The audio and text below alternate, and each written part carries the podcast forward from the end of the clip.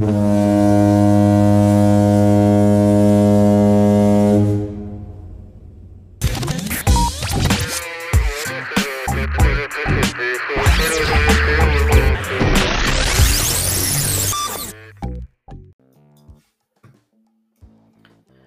folks, um, welcome to the next episode of the D4H Bravo Zulu live stream series.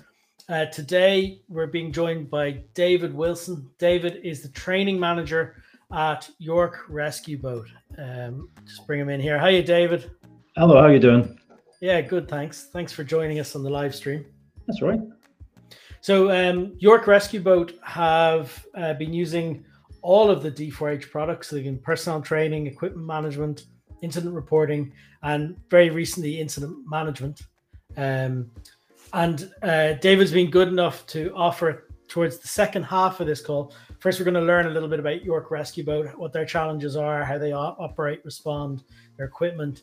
Um, but in the second half of the call, David's going to share some screens from their D4H accounts and and just show you how they're using it for a a rescue uh, a rescue boat effectively or you're not just rescue right you're doing land-based and um, water-based response yes we're a combined um, a combined boat and foot team um, and the two are sort of fully interoperable with each other. Yeah excellent. And so you formed in i think the idea was 2014 what and the, the sort of charity was formed. What was the why why? What was the kind of uh, uh, the the thought process in that? Why why were you going to? The, the, the first half of 2014, there was um, four fatalities in in York and the rivers, mm-hmm. um, and there's been sort of normally two or three fatalities per year, but they get spread out over time. But yeah, first half of 2014, there was four fatalities fairly close to each other, and that was the trigger.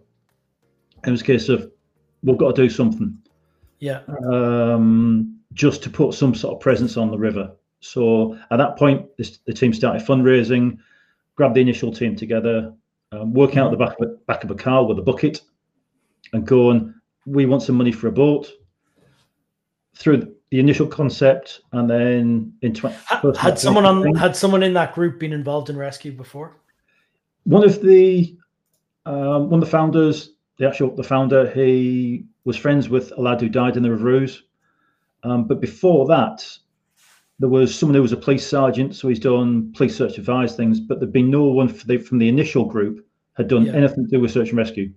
So quite the challenge. And did you affiliate with a, an organization, or how did you kind of know what to do? Where, where did you start? To start with, it was um, scrubbing around in the sort of scrubbing around blind. I joined the team just after the they started the fundraising, and I come from a military and also a search and rescue background. So I did my my bits and pieces in, uh, my ideas in. Fairly quickly, we teamed up with an organisation, a charity called Surf Life Saving GB, um, mm-hmm.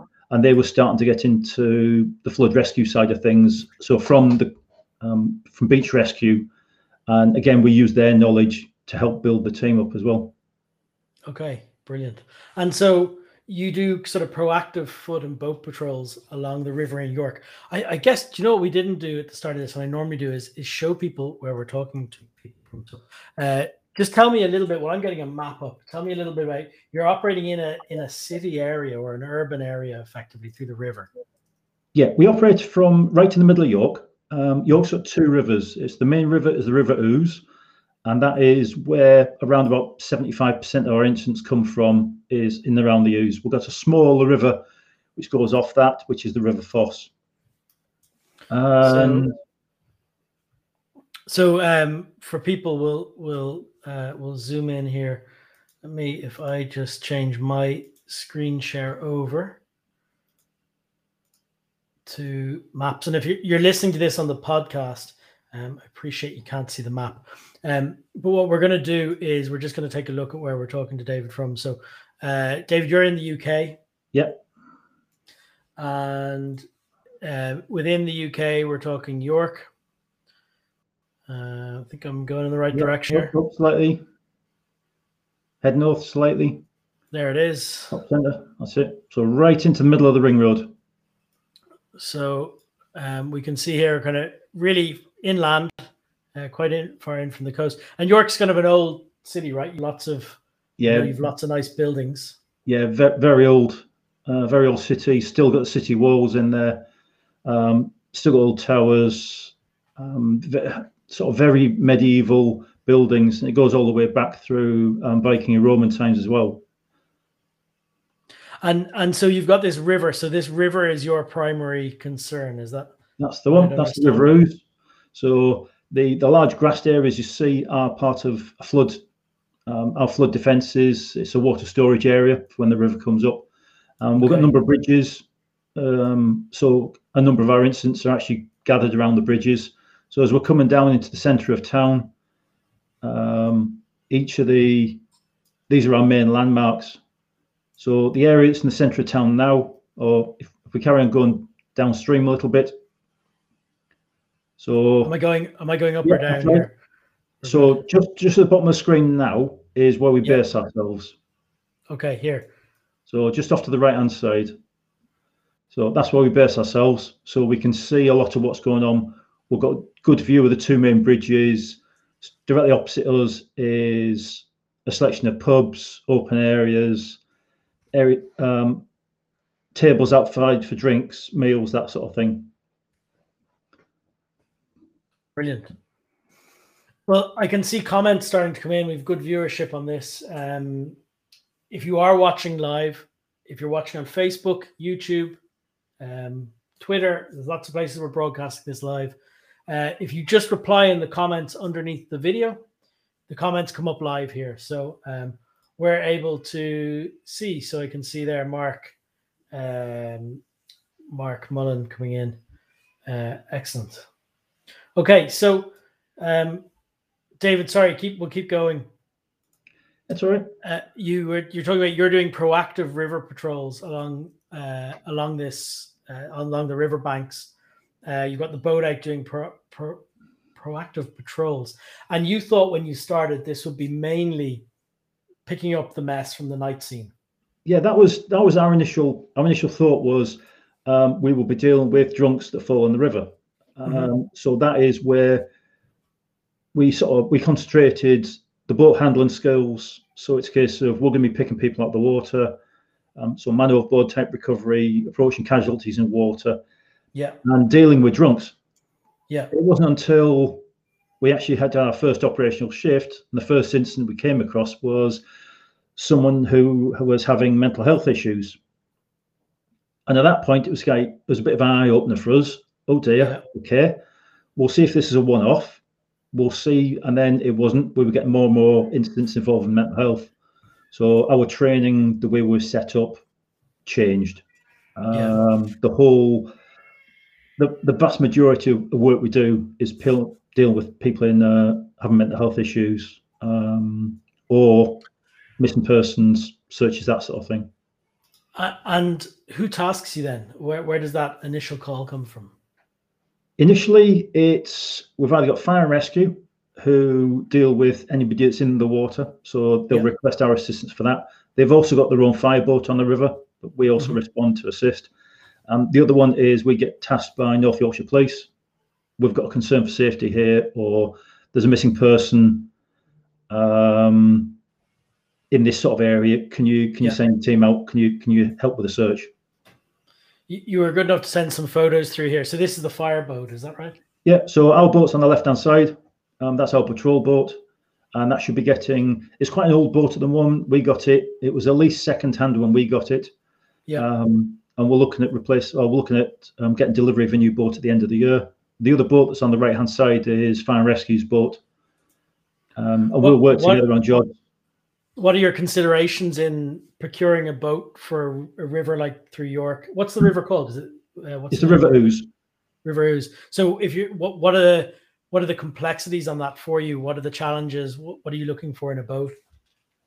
Um, for us, it's we want something that will um, sort of survive and just bounce off a lot of debris that comes down the river. So, mm-hmm. especially if there's flood or just generally, and we get trees coming down and we get rubbish coming down, it's it's that sort of thing. It can be really shallow in places, especially if yeah. you're in search on the side. So we want a, a good, strong hull. So yeah. we're thinking about, well, we've gone for an aluminium hull. Um, okay. Quite a wide operating platform, good visibility for the helm, but we also want an area where we um, can put a basket stretcher in. Yeah. So if we do pull someone out of the water and when you transport them somewhere safe or they've got sort of medical issues, we want to be able to get a basket stretcher on there, lay it flat and still deal with them. Um, that's the that's our idea for a boat. A good platform for it. So either the police or um, fire and rescue control rooms can task you out.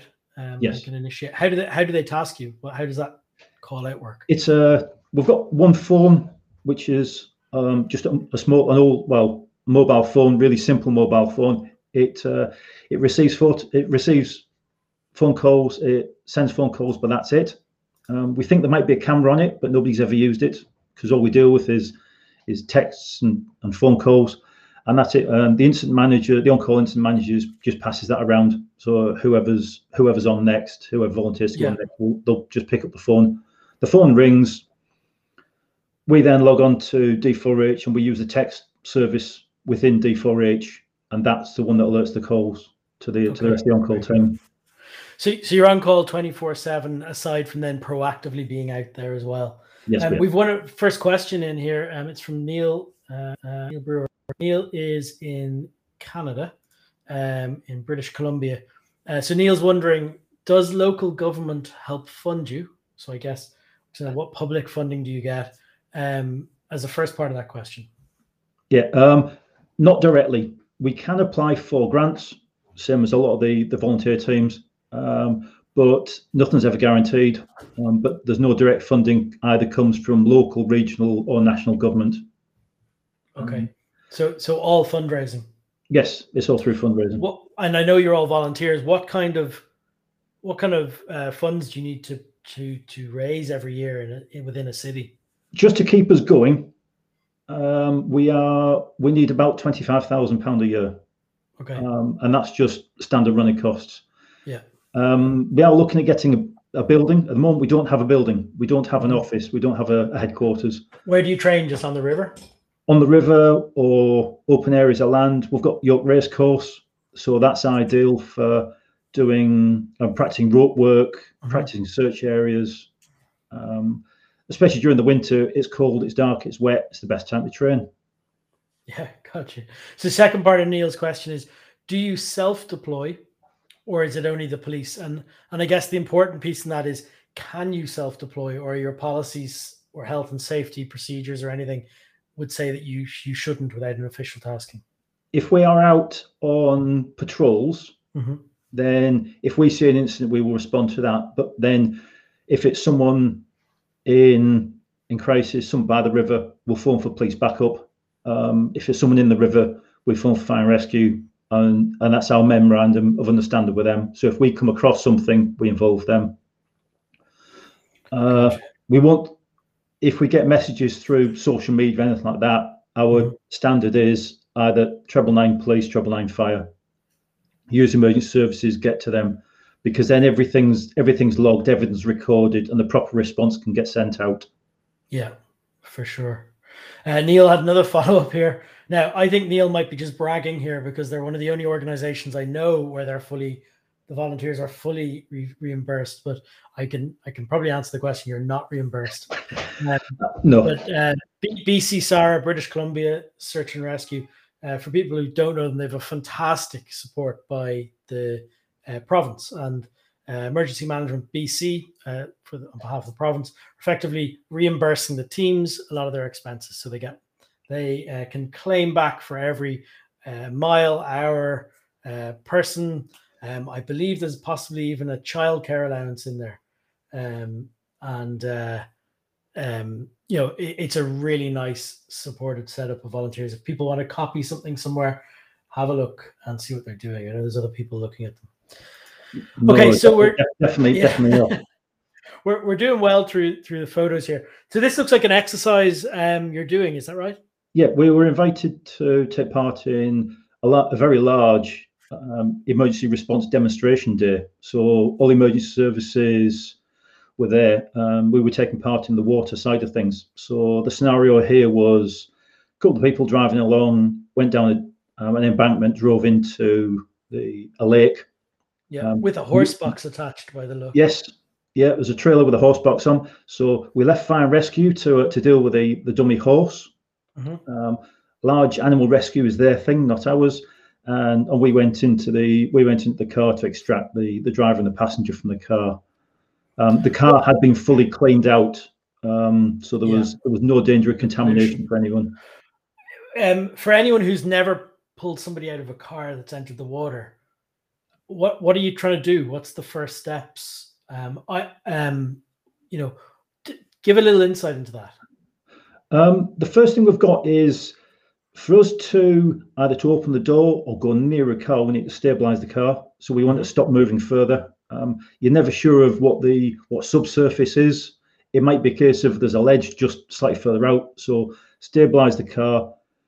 Um, people in the car might be might be panicking. They might be trying to get out. And if the water level's rising, it's really difficult to open the doors until the water pressure equalizes. Yep. Do you have any so tool to do that, or is there any method that, that you'd use? No, most cars nowadays, if they go into water and they go so deep into water, they're with the electric windows. The electric windows will automatically wind down. Yep. So that helps. Pre- that helps with the um, equalize the pressure. Um, as as I I learned the other day, even if you get water damage in your key, it can sometimes do down the windows, which I did not know. Yeah, it'll, it'll, it'll pop them. So don't go swimming with your car keys in your pocket. Yeah, Okay, what's going on here? I'm right. looking at a picture of a police officer. They're kneeling down with sort of somebody with a life jacket. Um, yeah, we were taking part in um, a large multi-agency exercise a couple of years ago. Um, it was um, a tour boat had crashed into the side of a, the river. Um, 80 people on board, numerous casualties, numerous incidents. Um, what we did is there's a couple of our fundraisers. I mean, Joe here in the photograph is she's one of our fundraising team members, and she volunteered to be a casualty for the day. So the tag you see round uh, round her neck and there's a little piece of paper on it. That is what is wrong with her. So um, she was able to to give details to the police officer. Mm-hmm. So she'd been through medical triage. She was all right. Um, she was released into police care. Police then take record details of who's on the boat, where they come and then they got handed over to um, the major incident response team as part of the council to go away to a safe area, then get tea, coffees, dried off if they need to. So it's not just the operational team that get involved; the fundraisers do as well. So th- this here looks like um, it, that looks like a triage map. Maybe she's on. I'm not yes. sure is the color, and and so that's working with the NHS as well. Is it the yeah. the ambulance response? so, local trust yeah, the ambulance crew were down there as well as the hazardous area response team. Yeah. Um, so we were there was us and fire and rescue tech and the casualties off the boat because we didn't have access to the, the boat by land. Yeah. So all the casualties had to be uh, taken off by water. Um, they also threw in a couple of uh, curveballs for us to say yes, there was 80 people on board, but there's only actually 74 accounted for. So where's the rest of them? So we end up having to do a river search for anybody who's fallen over overboard. And and so when you're working in a scenario like this, the, the HART teams are the hazardous area response teams, uh, part of the NHS trust. So they're paramedics, I think, specially trained for maybe uh, uh, going off the tarmac, should we say? Yes. Um, so it's confined space. They can wear breathing apparatus. Um, they're working at height. They're they're swift water responders um, swiftwater rescue technicians. Excellent. So they do all sorts. Brilliant. You can talk us through these. They look like training. Yeah. So um, not all the training we do is down by the river. So, for example, here it's the bottom of York Racecourse, a nice, nice area, nice open area, some sunshine, hopefully. And it's just we're going through basic knots. So this is the 1st mm-hmm. part of the technical rope work side of things we can use the trees to um, to rig up rope systems, um, and it's just a good open area where we can use. Very good. This looks like more flood rescue training. So you're kind of doing a lot of this stuff, I guess, and passing under bridges. Um, And, and how often are you training? What's the kind of how regular would you would you go out and get in the water as a team? Well, we've got it tends to be every other week. There's something going on. Um, Yeah. Now, be it we're bringing the probationers in, or we've got the flood team, or um, our normal boat crew, the helms, that sort of thing. It tends to be every other week that we train. Um, the picture before was actually under one of the bridges, and it was while the river was up in flood. So Okay. if the river's up in flood, we might as well get the uh, get the kit on, go out and have a look. Um, and it's just practicing drills. This is the uh, the Welsher in Cardiff, is that right? Uh, Yeah. Swiftwater training facility. This Yeah, so like this a great is the site. Cardiff International Whitewater um, area. It's the, you do kayaking, there's rafting, so members of the public can go down take the kayaks. Um, but at the bottom, we don't bother with the kayaks or the rafts. Um, we put dry suits on the PFDs. Uh, we swim in it, or I get Yeah. flushed down by it. Um, but at the bottom, there's a mock-up of a house, so we can take the boats in there and practice with a pair of boats and a ladder um, trying to get people out of buildings, trying to get them from upstairs down to evacuate them from a, an upstairs room. Yeah, it's great. Really cool. What is Um, this? We've we do we get asked a couple of strange requests, and it can be anything from um, there's a boat coming down, can you escort it? Or there's a Viking festival going on. With this one, it's um, a local farmer had seen the fact that there was a world record for paddling a pumpkin down a river, a giant pumpkin. so, sure enough, he decided he was going to uh, hollow out this this pumpkin Oh, and try for the a- world record. It's a real pumpkin. It's a real pumpkin. It's huge. So I see a different boat there, and it, it relates into this question that came in. Why not a pioneer style bathtub boat instead of a rib? We've got our normal patrol boat is a rib, um, and that's the one we use for for up and down normal shifts, normal running. Um, what we've also got is we've got the the connector boat here, so the flat bottomed, and it's not got a prop on it. It's got jet drive on it. That's our one of our flood rescue boats, and just so happens that at the time this was going on, we had that in the river. So we'll use that one on the river while the other one's getting out doing maintenance So a bit of tender love and care, getting his What- bottom scrubbed. What's the advantage of this style of boat? The flat bottom one that's there, it's it can drive in about eight inches of water. Um, we can put multiple people in it. We, there's a couple of other surf life saving GB teams who've got a similar sort of boat, and they actually all click together. So you can make a very wide or very long platform, stable Ah, platform. very good. So if we're doing if we're dealing with wide area, wide area flooding, we can then click a couple of these together, and it could be a mobile command platform. Mhm. It may be a case of we use it as a lily pad. So the smaller boats, the inflatable boats, can go out get people, bring them back to this one. Um, it can be command and control. We can put some fuel on it. We can put refreshments on it. Um, so Very it's good. our own little mobile operating area. Yeah, excellent. This looks like an incident ongoing. Yeah, so we were down there, and it's just a case of this is the back of our van. Um, we operate out of um, a transit welfare, welfare vehicle. Um, so we've got who's the boat crew, who's in charge of the event, what the call signs are, the initials of the people that goes um, that's in it, and then it's just a log that's written up because we find it's if you make the phone call rings, the police and the police say, oh, we've got a missing person description it's easier just to use a whiteboard and scribble on the whiteboard Yeah, and then you can you can put it down in your log afterwards very good. So I'm seeing all this sort of patrol equipment, and here you guys are out. Um, it's a it's a nighttime shot. I think you said to me this was a special night. yeah this was um this was last year it was new year's eve we we get asked we do a, a normal friday and saturday night but in liaison with the police we can also come out at at other times. So if there's any large race events on if there's any um, special large sort of gatherings in york we'll do that. But we also go out Yeah. on christmas eve and new year's eve as well. And this was new year's eve this year well just gone. So that was a little bit chilly.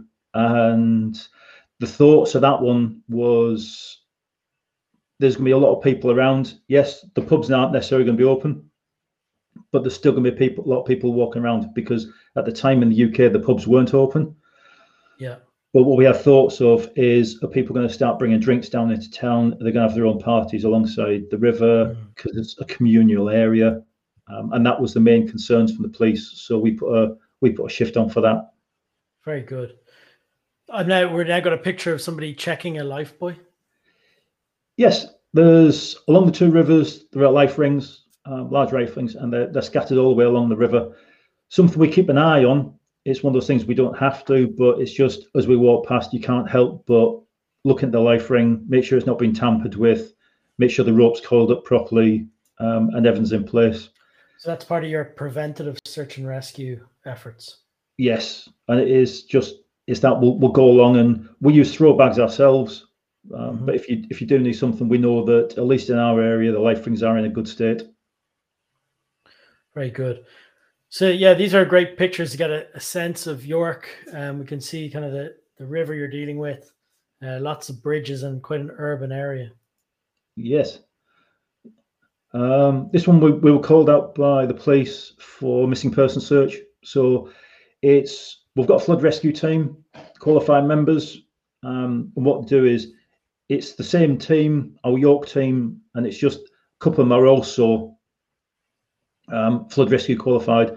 So we'll use their skills, we'll use their knowledge and their equipment, and have on the um, and we'll use them to bring um, an extra search capability. So as well as just doing the bank or the boat, we'll uh, we'll go in. Very good. Um, question here from Robbie McKay again. Do you follow JESIP principles? Yes, we do follow the JESIP principles. Um, we do work with that. Um, last year, I was actually on one of the um, in North, well, in Yorkshire area. Um, I was helping out with the the JESIP for control room staff. Um, I was down helping doing the presentations for them.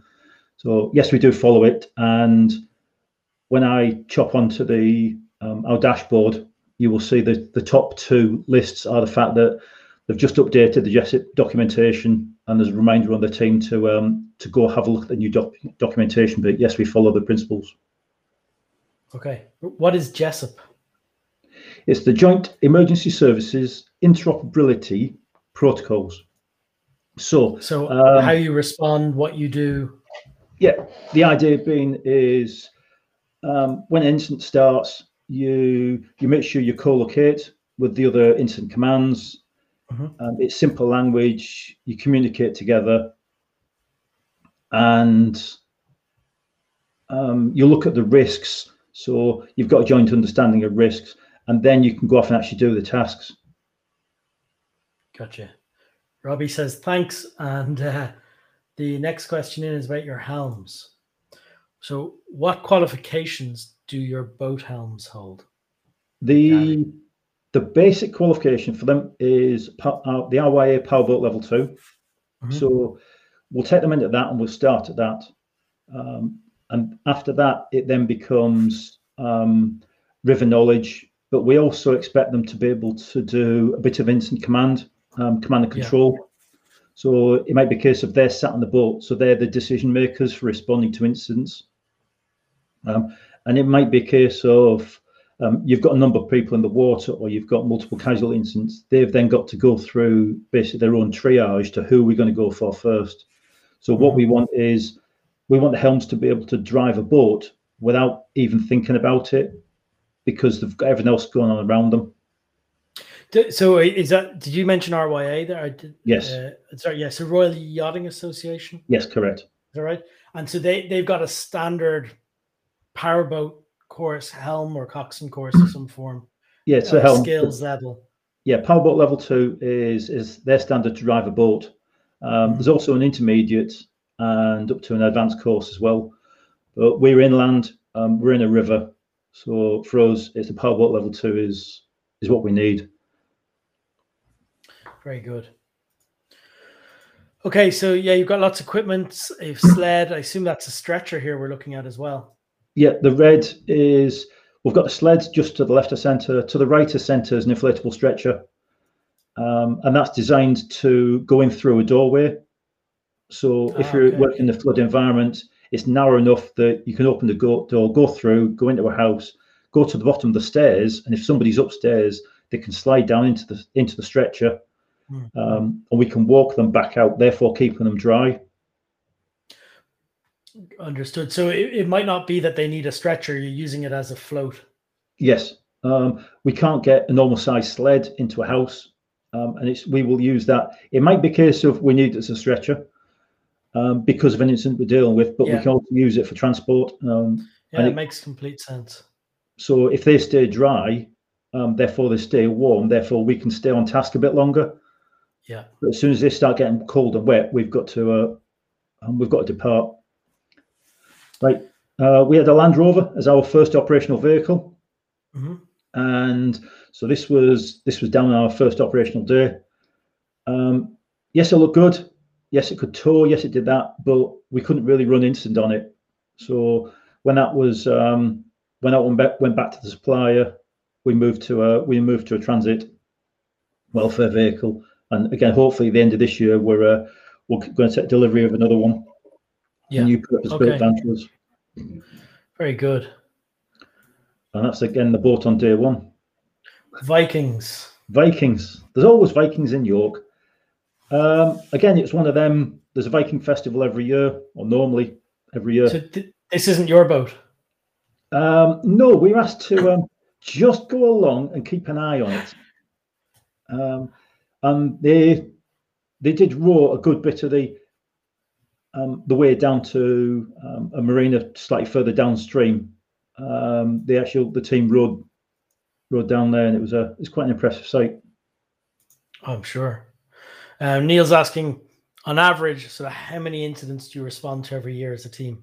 Right. Last year we had we responded to 52 incidents, um, and in total we dealt with 87 ship 80 no we responded to 80 52 call outs yeah. uh, responded to 87 incidents in total. So that includes the ones we uh, we have on shift. Uh, but last year was we didn't see a drop even within people um, staying at home. Not as many people been out. We still didn't see a reduction in the number of call outs. And this year is even it's it's increasing even even more. Mm-hmm. Excellent. So you've a, you do have a, a, whole set of different boats. Um, can see and equipment here. Yeah, it's uh, it's quite the fleet. Well, excellent. Um, it's been really interesting so far. Um, as people sort of are aware, as we were saying, you can you can type your question in on whatever platform you're watching this on, whether it's YouTube. Um, I think most of the comments have come in on Facebook so far, um, and thank you for those. Um, but but we're here in live and we're taking your questions. So, David, you said you wouldn't mind sharing your screen uh, with D4H. We might have a look at how you're running the effectively the administration of the team, right? Your records management, um, yeah. and and to keep that going. So, um, for for people who aren't familiar, this is D4H. We're sort of looking at a combined dashboard here of uh, personnel training, incident reporting, and equipment management. Can can you talk us through a little bit? Uh, yeah. David, so we're looking at. Um, there's one of the previous questions we um, we had about the JESIP. Oh, there we go, up in the whiteboard um, the new just the new um, JESIP doctrine was out a couple of days ago, so there's a, a reminder up there, and I've set this for two weeks. So a reminder for the team to um, whenever they log on and see it, they've got to go read the document, and we'll then use the collaboration side of things, and they'll sign on collaboration to say they've read it. Um, and we've also is that got, learning is, is that e-learning package? Is that that's on another website that they'll go to? That's on the JESIP that's on the JESIP website. Have you seen that you can add links to directly to that from the whiteboard? So I'm always trying to help people use this better. Um, no, but thank you. Yeah. So um, if you if you press uh, if you click on the whiteboard top left, so we'll do this live. Um, oh, add add note. Uh, no, on the just the word whiteboard, I think will bring you there. Not clickable. Uh, Uh, logistics or intelligence and whiteboard, whichever it's in. Logistics, I think. Yeah. So can you edit? Ah, there we uh, go. That, Link. Oh, you can't edit a note, but yeah, when you if you press add note there, you'll see there's a there's a URL option, and that link is clickable from the dashboard by the member. Uh, it also appears on the mo- you can see external link there. It also yeah. appears on the mobile app. So when they open the dashboard of the mobile app, the home screen, uh, which we've a new version coming out very soon, uh, which I think you're all going to like a lot. Uh, you'll you'll get that link straight away, so the, the user can click straight through. Okay. Right. Sorry, I've taken you off track. Let's let's hit the dashboard again. Every so, so whiteboards, and we might do that a few times through here because it's always good. Uh, everyone kind of watching is learning as well. The, the whiteboard is how you're you're kind of communicating new notes, things you'd write on a whiteboard if you had a station, a rescue yeah. base. And and what we what we'll do is we link to we've got the certain documentation, um, the the operational documentation or the management side of things that we've actually created a qualification for as well. So when someone goes into the collaboration side of a document to say, I've read it, um, it's one of the team, sort of one of the training team will go in, take that, take that comment and requalify them to say, yes, they've read that document, because that's an easy way to track who's who Makes said sense. they've read the documents.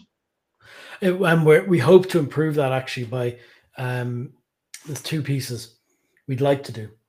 Uh, one is that we'd like to make documents to have a re effectively a, a um, I've I've read this or I understand this button on the document. So yeah. you can issue a new memo and people can proactively confirm once they're they're done. Yeah, read um, receipt. So that, yeah, so that that's one piece. Uh, the second thing we'd like to do is allow people to submit their own qualifications. So say I've done this, and then an editor or admin just has to press approve.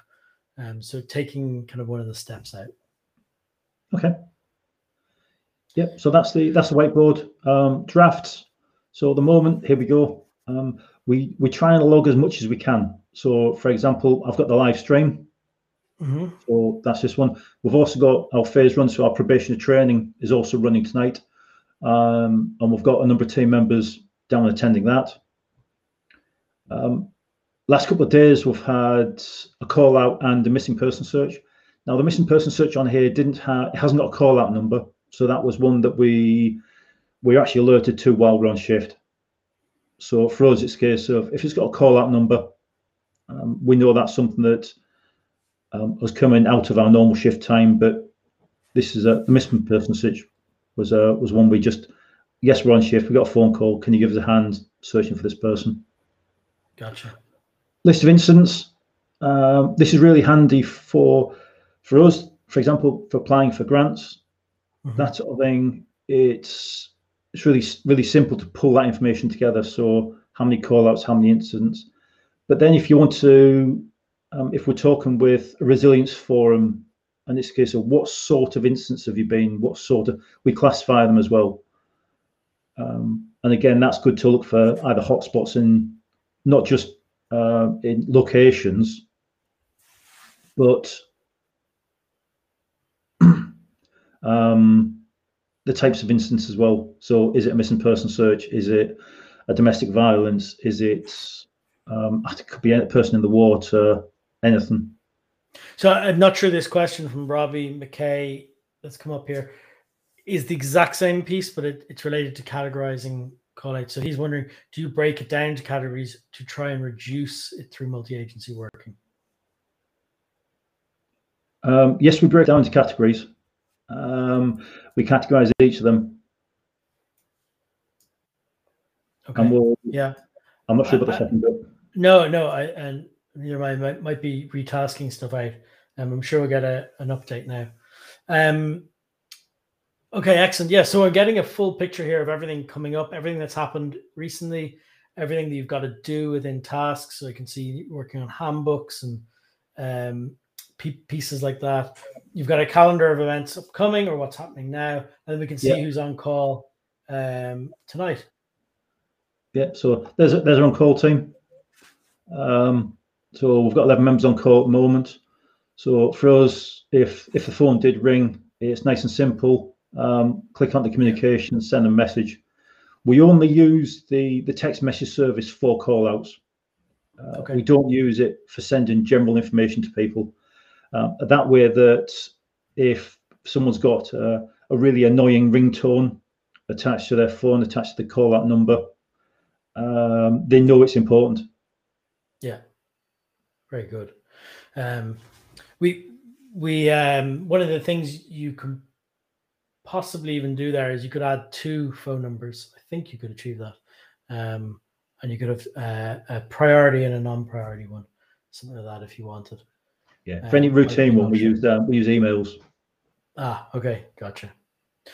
So um, that's excellent. Um, can you keep going through? I think you've, you've yeah. got a so page got, incidents um, and these things. So we've got the our incidents, um, and this is going back to to when we started. So we started January 2015, and it just it gives us the hotspots of where the um, geographical what the incidents were. So, as expected, the vast majority of incidents we deal we deal with are right bang in the middle of um, York. Yes, it, the the button on the bottom left of the map makes that map full screen. I think it'll work quite well on this this screen share. Lovely, yeah. Yeah. Could, could you can you zoom in a little bit and just let us see how the kind of clustering changes? It's going to redraw everything. So you've got yeah. an idea here of where the hotspots are. Um, and it's pretty yes. clear actually. I can see, you know, two, is it 200 there in the middle? Um, something like that. 208 just in that area.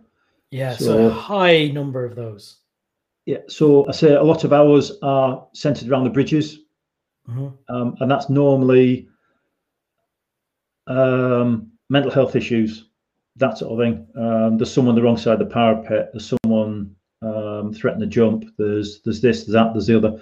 But we also find because I mean some of the bridges, uh, the bridge up here is a footbridge, but some of the other ones, the road bridges, and because there's so many people on a Friday, Saturday night walking from one side of the river to the other with a couple yeah. of beers, we have had a couple of people who've been knocked over um, on the bridges, so person versus car.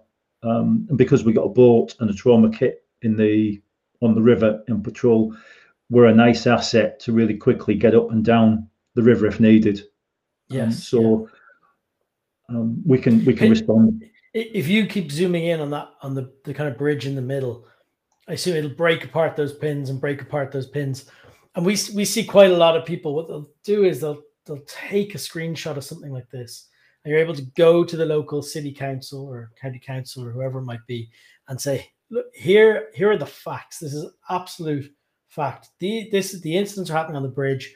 We want a sign on every bridge that gives this is bridge number one or bridge A or bridge B, whatever it might be call you know call 999 and ask for water rescue or york rescue boat or whatever. Um you know it's a really good way to acquire funding is is showing these maps off. They're very visual. You can even show them to local businesses. So you might have um, either a shopping center along here or a, a, pub or something like that. And you go in with the hotspot map of here the incidents in the last five years that have occurred outside your premises and we're voluntary and we need these funds it's a very very visual way uh, to to raise money. Yeah, I mean we are working with the um, City of York Council at the moment. They've asked us to be um, to take part in some surveys and just walking around town on a Friday, Saturday night, looking for hotspots. Not necessarily by the river, but we're just mm-hmm. we're another pair of eyes. So we think about things slightly differently. Yeah. Um, and so we've been doing that a bit with the, the local council. There we go.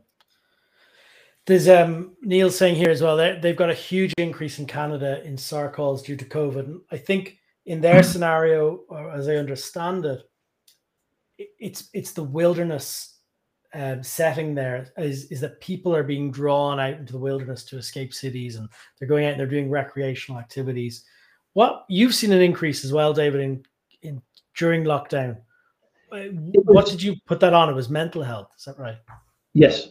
So a lot of it was mental health. Um, people with mental health issues. Um, so the pressures of um, the worry, not being able to get out, not being able to see friends. Mm-hmm. it was that sort of side of things we were seeing.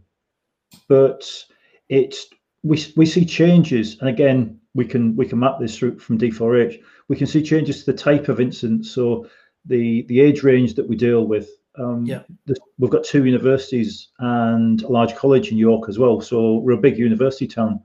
So coming to about now, we will start to see a change. The number, the the age of the people we deal with will start to reduce, and the main reason for that one, it's university students have, for a lot of them in the year one, this is the first year they've been away from home. Mm-hmm. So homesickness kicks in. Give them a couple months away from home. They're missing the home. They're missing the family. Um, they've ran out of clean clothes. They, they're missing the mum's cooking. That sort of thing. Um, so yeah. we do see that sort of incident, and we see an increase around about this time, and it'll go on for about another two months, uh, and it'll start to tail off just around the Christmas period. Okay, makes sense. Interesting the different sides of urban versus versus sort of wilderness response.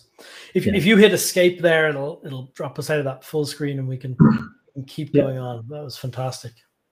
So we go. Um, I've also got uh, member rules. Now, mm-hmm. what we've got here is, especially on the training side of things, because we're a registered flood team, um, we're, we're a national asset on the flood team under the, the DEFRA concept of operations in here, and that's the overarching document. It says in there that we need to do a certain amount of training so often. And initially, we were finding it hard to track specifically what training we were doing, whether it's in water, whether it's not in water, for each of the different levels. Yeah. So we've created a couple of um, roles and we use multiple entries. So we might have one training day, but we'll use between nine o'clock in the morning and 10 o'clock. It was it was land-based training. So it was it was flood team training, but it wasn't yeah. in the water. And then from from 10 through till maybe two o'clock in the afternoon, it was in water. So we then log that this is the amount of in-water hours. So still under one training day, under one yeah. training entry, each person might have a couple of different things because of the different um, tasks that were going on or the different roles that we're getting taught. That's really handy that we can use the roles and we can bring up the reports later on to say this is the this is the people that are involved, this is the number of hours. So yes, they have done the CPD hours to keep in date for that qualification and this is the easiest way sense. we found to do it. Yeah, I think you're role. right. Yeah, it, it, it is. It's it's something I I wish we had some better functionality on, and we've um we have it sort of specked out, but it's just always sitting one behind in the priorities, which is is logbooks effectively, and we really want to nail logbooks. We want to nail it, logbooks really well on mobile, um, where where you can capture these competencies um, where yes, this person trained in this, yes, they did these hours in it, with an approval process as well. Yeah, but that's the so that's the way we that's the way we do it. So we set up a training, but that's also we use it for first aid. Um, but because we've got a couple of qualified instructors, to to keep the instructors up to date, they need to do so many teaching hours mm-hmm. um, to maintain their competency. So that's why on on this screen we've got, for example, um, we've got first aid. So people who are in training first aid, but anything that's INS after is the instructor. Instructor. So, um, for example, um, training level three, uh, flood level three instructor, or instructor in water. So, mm-hmm. how how many how many hours were we actually in the water, or was it in the middle of a, a field somewhere? And we're training between two trees, and it differentiates between the two. Very good. Could, could you jump on to qualifications next because it keeps it within yeah. the the same personal training kind of scope. So this yeah. screen is all, all of your cert- certificates and qualifications, and um, I know you have a feature request here. Uh, yes, but... I have, and it's it's one of those niggling things. Um, because I'm the trainer manager, I like seeing green bars all the way along, and I like yeah. seeing 100. percent um, If I don't see 100, percent I know that it's something I need to concentrate on. So, for example, on this one, um, if I go down to the, the flood team, so we've got eight newly qualified DEFRA level two. So that's the, the wading routines, that's the first responders. Um, we've got eight of them and they're qualified. Um, we've only got eight. They're a team of eight. Um, all of them are still in date for qualification, but the bar, the percentage bar, only shows 13%. Yeah. Now, I only need 18 I only yeah. need eight qualified. I've got eight qualified. Nobody's not qualified. They're all in date. But when I go to the the first screen, it's only showing 18%. Yeah. From a, a bit of sort of jiggling around, it's a case of my understanding is the the eight is taken from all the members on um, that's registered on D4H, and therefore it yeah. gets to 13%. It's it's eight eight eight out of your whole team, not yeah. just eight out of eight. Yeah. No, and with that I one, the eight out of eight. Agree. I completely agree with you. This should be better visualized. It should it should not only I don't think it should even be a percent. I think it should be uh, some sort of marker per person so you can see visually that there are less people qualified in that uh, than there are in um, PPE above it there. That yeah. maybe you, you, you, should be able to tell I've got 20 of those, I've got eight of these, but both are green. Uh, that is that is what we'd like to see. But yeah, um, for me as a trainer manager, this this green, I want this green bar up here somewhere. Yeah, yeah. I agree. okay. Yeah, thanks for showing that. And the just for people who are watching here, the the little kind of amber exclamation mark beside the next expiry date suggests it's coming into the warning period. So somebody in there, there's some action needed. Um, yep. Next, um, and then you can see ones with no expiry, potentially their life lifelong qualifications. They don't. Yes, they are. Um, the only time we'll we'll um, we'll reset the lifetime qualifications is if there's a major change. So, for example, with a D4H user, um, if there was a whole major rewrite, um, I can see you shaking. If there was a whole major rewrite for D4H and a total different way of doing things, we'd go in and would actually put a completion date on the yeah um, on the D4H screen. So they'd, they'd show us as completed um, and then out of date again. Makes sense. It's, it's the same as with a note on the dashboard about JESIP. So there's there's new documentation out. So I'm going to go around and I'm going to manually complete everyone. So I'm going to manually force everyone out of date for qualification, so that we can then see them that, that as they start to go back in qualification again. Ah, okay, very good. Yeah, makes sense. Because then we can okay. see who hasn't. Makes sense. Okay. Uh, what's left? We've got equipment and reports. I can see in your tab. So we got equipment. So basic list of equipment. Um, we've got a couple of team members who um, need to check some some bits of kit. So um, should have been done the start of the month, so 12 days ago. Um, haven't been done yet. So they're, they're people we need to we need to check up on. But we've also got things like um, road tax for the vehicles. So we've got that in here as well. Mm-hmm. So we get a nice reminder if the road tax is due, if insurance is due, um, it, it comes up on the inspections and it'll it'll flag it. Um, we've got we're playing around with some ID cards and actually tracking ID cards. Um, or we put an expiry date on them. So this is the, the equipment that's expired. Okay. Um, a couple of bits of equipment to monitor. A couple of team members have got some some different PFDs, so the new style PFDs. So we've put a monitor on that, so we can we can have a look at them more often. How are they how are they holding up? How are they doing this? As well as the regular inspections. Yeah, um, we'll, we'll, put the monitor flag on just to say we need to keep a, a slightly more in depth or more regular. Yeah. Um, have a look at them. T- tell me your your ID cards how yep. do you get those arranged for members? That's always a question we hear from teams. We print them ourselves. On a on an ID card printer? Yeah, we've got an ID card printer. Um, we can print them ourselves. Um, Very good. There's so it's really easy if if we've got the photographs in it for it's the same photographs as on D4H. Um, we've got the crew reference number. Yeah. Um, we've got an expiry date that's on the card. So if someone does leave and doesn't hand in the ID card, the expiry date will, will run out. Um, okay, it, because we print ourselves, it's really easy to manage. So, so a, a good add-on there. Um, if you print a QR code or barcode on the on the ID card with anything in it, once it's unique, it can be their member ref. That's fine. Uh, or you use an, an NFC ID card, so you can get an NFC chip in an ID card our new personnel app, the version currently in the App Store, you can associate a QR code, RFID, like an NFC or barcode with that member. And then you can just scan the card. So if you want to look up their qualifications, have they done the JESIP uh, hmm. refresh. You can just tap the card or scan it, scan the QR code. It'll bring up their profile and you can click straight into their qualifications. It works really well.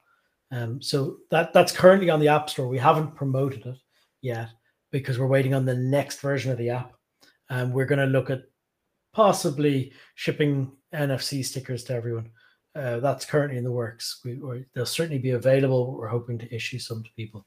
Um, and the idea will be you can stick the sticker on your helmet, on your ID card, wherever you want, or you can encode it into your ID card, this any tag you want. Um, it'll mean that you can look people up on the app. So it works at the moment. You'll see it. You'll find it in settings on the personal training app in the App Store. Uh, but we're gonna do a bit of. We'll be doing some promotion around that in the next couple of months once we've got some other pieces finalized. All right. Great. So you've all your equipment loaded up in here. It's going to proactively tell you if there's an expiry date coming up. It's going to proactively tell you if there's an inspection due. You're going to getting emails and um, it's flagging on the dashboard too. Yeah. So we'll we'll, we'll do that. Um, and it's so we, we have a look at the locations. We've got various locations down. Um, what's issued to team members.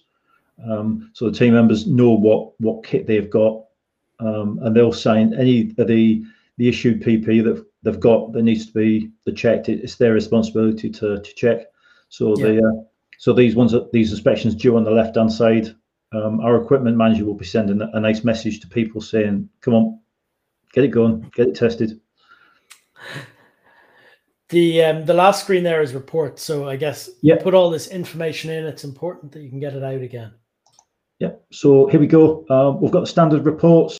So the annual, the quarterly, or the monthly reports, uh, which are the ones that's fixed. Uh, we, we've created quite a few custom reports, um, and a lot of these are to do with um, either someone external wanting to, how much of this have you got, how much of that have you got. Um, we also have a look at everyone starts off, and the team, everyone starts off as a foot patrol team member. So they're out um, they're walking up and down the rivers, and we'll say, right, if you've done, if you've logged so many hours, um, you've done this, you've done that, you've done the other, um, you've attended a certain amount of training courses, then we'll we'll then put you forward to the next step. And if you want to go and train up as boat crew, you can do. Now, instead of trawling through everyone's individual record, using the sort of the custom reports is a really quick and easy way to do that. Um, and yeah. these are the ones we've just built up over time. Brilliant. Yeah. I mean, I'm I'm delighted you're getting getting so much use out of it. Um, we don't have it to share today. We've only got, got a minute left on this. It's been really good so far. But you've also started with incident management. I understand you're building out what we call plays. They're like scenarios in it. So you'll have all your pre-assigned roles. If you know the same incident is a, a recurring one, you can play that scenario out in advance. Start assigning people straight into roles. Is that that right? Yes. So um, using the hotspot, um, the map for the incidents, um, we yeah. know the type of incidents, we know how we respond. We've got the history of them. So we'll just we'll use the bridges to start with the main one, um, and we'll go from there on the on the incident management. Yeah, brilliant. Well, we look forward to working with you on that. Uh, is it is there anything? We're just coming up on on the hour here, uh, David, and it's been fantastic talking to you. I think it's been a, a really really good. Uh, interesting listen for people. I think there's two sides to it. One is one is that where you know you're a slightly different team than we've talked to before because you're a small voluntary team, uh, which we haven't done a huge. We did Hawaii last week, I think. Yeah. Um, but um, you know, York couldn't be much much more different uh, from Hawaii, USA to York, UK. Uh, very very different setups. But look, you've the same challenges: fundraising, training, equipment maintenance keeping the show on the road. Um, so it's really interesting, um, and I hope hope it's a good contrast for people to see um, how other teams are operating. I hope you get some ideas out of it, some training ideas out of it. Uh, maybe you got an insight into D4H there and saw some different way to configure your account up. Um, there's been loads of questions. It's been great. Uh, and uh, David, have you anything else to, to, to add into this, or uh, I can only just say thank you again. No, thank you for D4H. It's made our life an awful lot easier. We've used it from the start.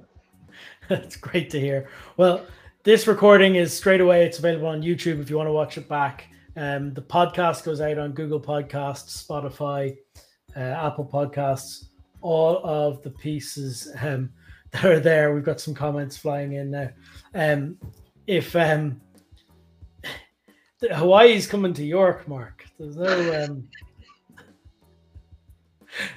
Um, so the, the the I can't remember what I was saying at this point, but uh, look, the podcast is everywhere. The recordings on YouTube, uh, Facebook, everywhere. So uh, do share it out. It's really useful for us for people to share it. And uh, thanks, a big thanks again to to David for that and to York Rescue Boat. Right, cheers, Robin. Thanks.